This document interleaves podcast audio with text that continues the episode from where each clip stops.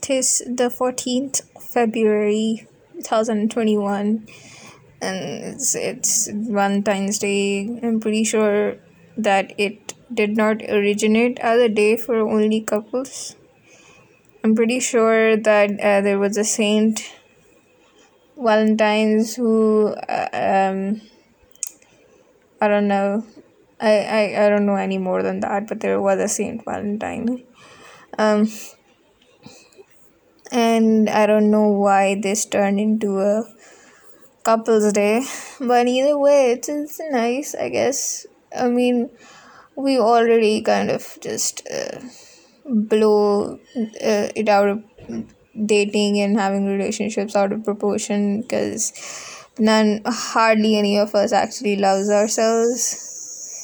And the ones that do, they then don't seem to see that other people are human beings, so it's just a mess. But I think the path to love is to love yourself first, and then you'll be as comfortable with yourself. So when hardships do come in relationships, you'll be able to pull through. That is my philosophy. Anyway, enough about that. My country is very weird about Valentine's Day, because they just remember religion when women are involved or non-Muslims are involved. That's all.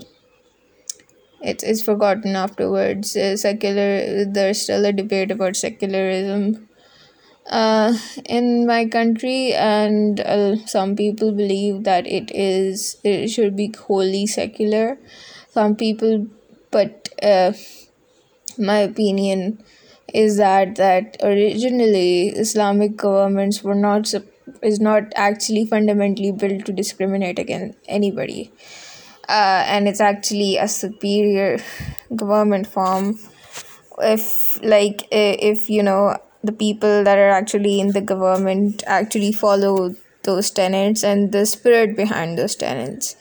We're not supposed to abuse anyone, which is a thing that went over the heads of most Islamic conquerors, which is, when you think about it, that's a typical way humans go. Before Islam, even if they don't use religion, they'll use nationalism, they'll use heroes, they'll use anything at all to convince people that they are the rightful rulers and they're justified in being bigoted and being cruel. And that is one of the reasons why this world is just bound for ruination, because if this was a fair world, then people would not die, the innocent would not die, and the not innocent would not just get away with everything. But I do have this small theory that in physics I learned one thing that always struck with me. I don't understand physics at all, so please don't get mad at me, but I learned one thing, that there's always a balance in maths and physics. The world seems to be operating on some kind of give and take, an equal give and take.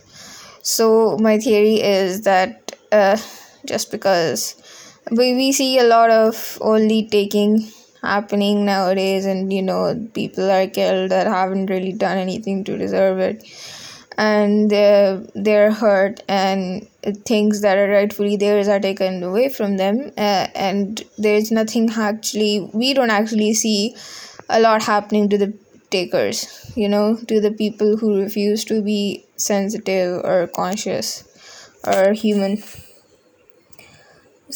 So I believe that the universe operates on a balance, so the balance will need to be restored somehow. That was the philosophy behind Avatar as well. But I guess, the Avatar universe is like a very deep universe. It's just, it probably because it is inspired by actual Asian philosophies, which obviously were very big brain. Not that I know about them and understand them, but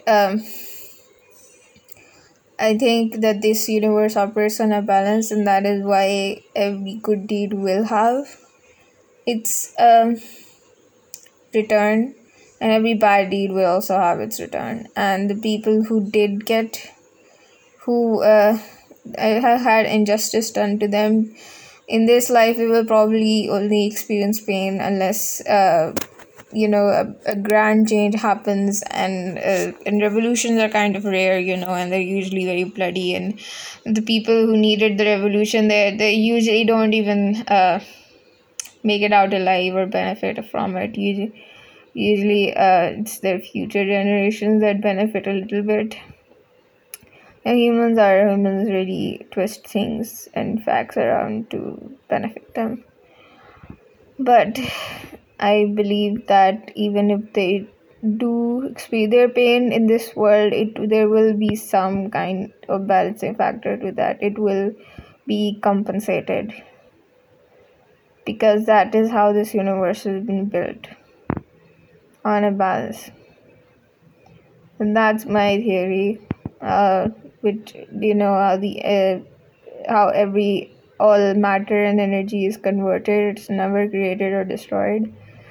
That's a thing. So you know this world will probably purge itself inside and out, and then what? And then balance will be restored, perhaps. But I don't really want to be part of that, then when everything will be being blown up. I'm a very big coward, and I've said this before. I don't think I fear death, because death is instant. What will happen after that, whatever you believe, if you believe that there's only going to be oblivion after death, then that's one thing. But I don't agree with that, because as I said, this world operates on some kind of balance, and if matter cannot be created, matter and energy cannot be created or destroyed, then how do you expect the soul, or whatever which you consider is you? Your body will obviously go back into the earth. Okay, that is agreed on, but where will your soul and spirit go? Where will the thing that is thinking that there is oblivion after death, or where will that go? It has to go some. And if it goes somewhere, then will it lay in perpetual sleep?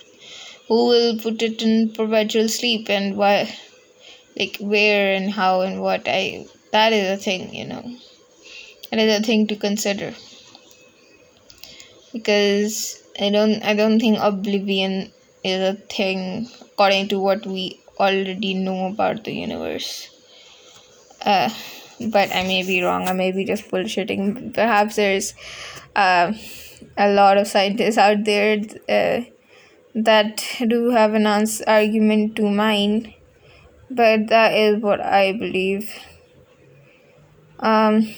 In my belief system, I will be questioned about my deeds, and that also acts into the balance spectrum. And I'm not a really good person. I'm not evil, exactly, but I do tend to hurt the people around me, because I have issues of my own, and they hurt me as well. And there is a lot that I haven't been doing, that I should be doing.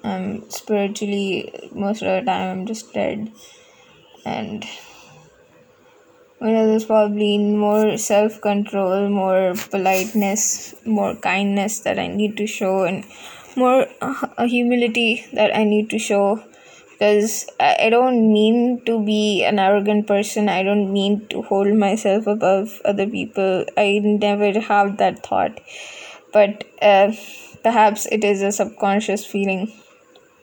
Sometimes it comes up, and I can't really maneuver myself properly to humble myself down, and that's just such a shitty character trait to have. Like I am aware. I have enough insecurities to be aware that I am really nothing, and the fact that I am as privileged as I am is just chance. I could have literally been born in as some with a different gender, hair color, skin color, in a different place, in a different family, and I would have had a completely different backstory. I don't know what's the reason behind me being born as I was, but I know that it was no choice of mine, nor was any ability of mine that made me. That makes me who I am, and allows me to speak into this phone, telling you what I think about my existence. I don't know. I have no effort was put from my side into making this. So that also brings the question that if matter cannot be created and destroyed, then where does the spirit come from? How are we created? Okay, the body is created inside the mother's womb. Cells, as cells do, they divide and redivide, and the cells are created by chemicals and hormones, and they create, and they somehow something tells them to divide and redivide into the form of a human instead of some other kind of organ. But what constitutes the spirit? What makes us different from each other? What makes us our thoughts flow and our cognition appear? And why do we think? How are we able to think about how we think? How are we such geniuses that we are able to wonder? How is the where does the spirit come from, and how is it able to fathom itself, think about itself? I've started making sense anyway. That is a question. Where do we come from and where do we go? And, it's not the biggest question for right now. For me, because I'm young, and as all foolish young people, I believe that I live as if I live forever, and nothing in my very boring routine will ever change. That is obviously I am living a lie that can be completely broken anytime it wants to, and I could be in a very different situation, but for me, I don't really think about the afterlife or the before life very much. I don't. I know existentialist people think about it a lot, and they thought about it so much, and they were so bothered about it. I understand their reasons, even if I don't agree with them. They also had their entire world upended, and once that happens, you're forced to think about your own mortality and what will happen, and the mortality of the universe, and is there justice? Does karma exist? Some instances tell us that yes, it does exist.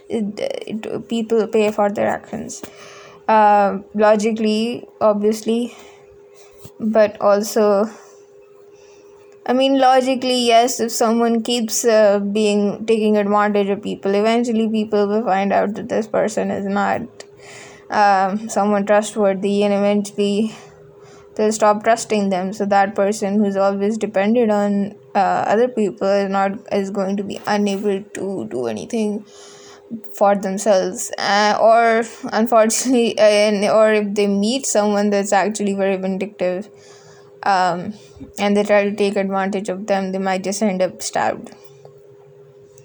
I mean, there are people of all kinds in this world, but we see so karma does exist in some form.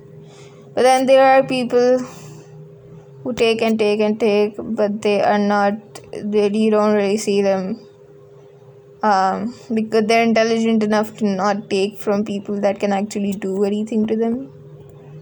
So the karma doesn't seem to exist in that scenario. It doesn't seem to, is what I'm getting at, though. We don't really know if anything ever happens to them, and we don't know what will happen to them after they die either. I forgot the point I was going for. So anyway, existentialists, they were thinking about all these things, weren't they? Yeah, because they were forced to. They were in a horrible, horrible situation, and they came to that conclusion in what I believe is that they came to that conclusion in order to convince themselves to move on with life, because otherwise then, when people keep thinking about the meaning of existence, you come to kind of a standstill, don't you? Because if everything is meaningless, then what is the point of getting up and eating food? What is the point of drinking water, or listening to people, or ever moving from a place? It's because we are all going to just die in the end, so what's the point? But there must be a point. Don't you think so? They came to what I understood that is that they came to the conclusion that we make our own points to live, and that is true to an extent, but another conclusion that could be taken from this is that there must be a point to all of this, right? Because we didn't create ourselves. I know I didn't. I mean, unless someone than you remember putting all your neurons together and remember your first thought and stuff, and what was that thought, and why did you have that thought and stuff like that. If you remember that, that's cool. But I don't think humans remember that. Humans don't really remember even memories that they had actual cognition of. A lot of memories of ours are just buried forever, or they're tainted by what we think happened, but it probably did not happen. Also, I heard that depression and mental illness is versus memories, and which is probably the reason why mine is so bad. I remember I told you how I forgot 3 tests, about 3 tests. Oh my god.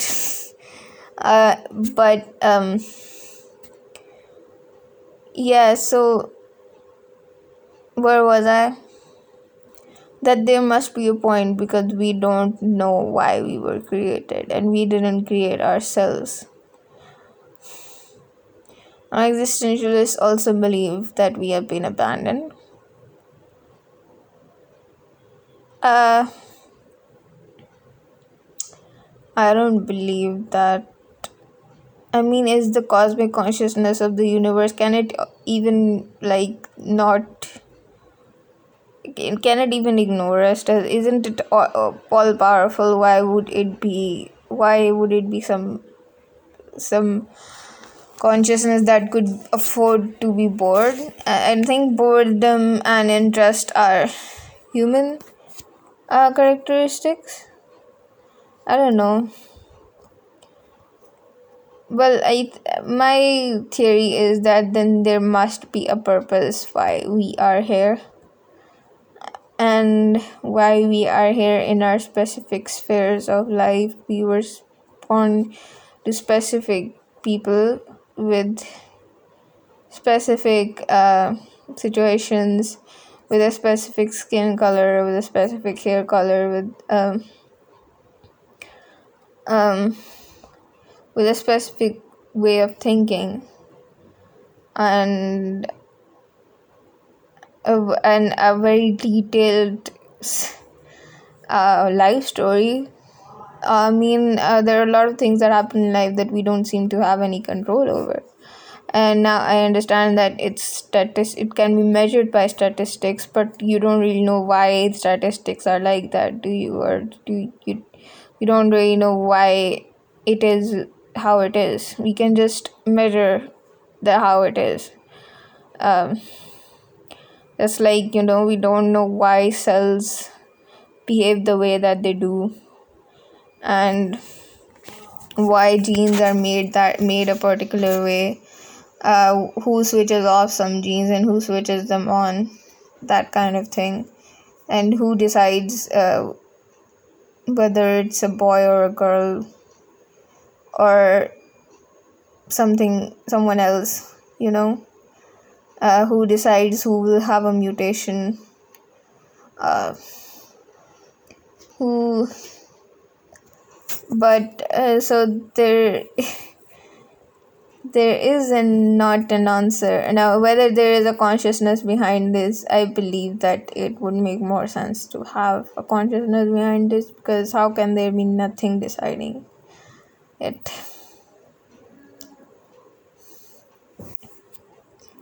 There is someone who kind of decided that this will be how the world works. you know This will how ice will form, and this will be how everything will have atoms, and atoms will have even smaller pieces of particles, and like, who decided that? It could have been any other way as well. Why is it this particular way? That kind of thing. So there must be a purpose, I believe. Again, this world has been made to just die, but our our our our our experiences and our deeds and our thoughts, are they meaningless? Are because Is everything that we experience so vividly all the time, is it just nothing? I Why does our brain work in a way that we even question these things? That why do we ponder upon these things so much? Why? I mean, it would be easy to just never think about it. I mean, if humans it would have been a much better thing for humans to just not think, as in not think about the profound meaning behind things. We would just be born, learn to get food somehow, and learn to reproduce, I guess. Um, And then, I mean, I didn't see a tiger. If he a tiger wondering if when he's going to die. It just runs away from danger if it can. If it can't, then it just dies. uh, uh, I mean, I don't know. I haven't been inside a tiger's brain, but it hasn't really written an existentialist article as well, in or maybe it has, and I just don't know.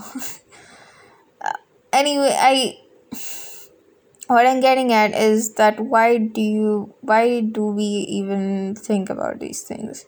Why do so many people, or almost every person in the world, at least once in their life, think about, why am I alive? Why do I exist? What is the point of existence? You know? And I don't know why I went on this tirade. I wasn't really thinking about it today. I just I don't even remember where I started from. I just randomly started. But my conclusion is that there must be a point, There must be a point to why you and me are here in this specific period of time, doing what we do, and it must have some significance, even if it's only for us. I don't think it's only for us. I think we will impact the world in our little way, but the most significance would be for us, and it would be some. I mean, there will be an ending to the story, is what I'm saying. There will be some kind of resolution. Uh, It won't just end without a proper conclusion, which is how I will end this voice recording. I think I'm going to start recording longer and longer voice recordings now, because I feel better after ranting, and I'm sorry for you who has to go through this for longer, but I did start this so I could feel better. So I'm going to ramble as long as I want to, but but I'm going to leave here now, because as always I have work to do, which I have not been doing. So thank you for listening. I hope the things get better for you. Bye.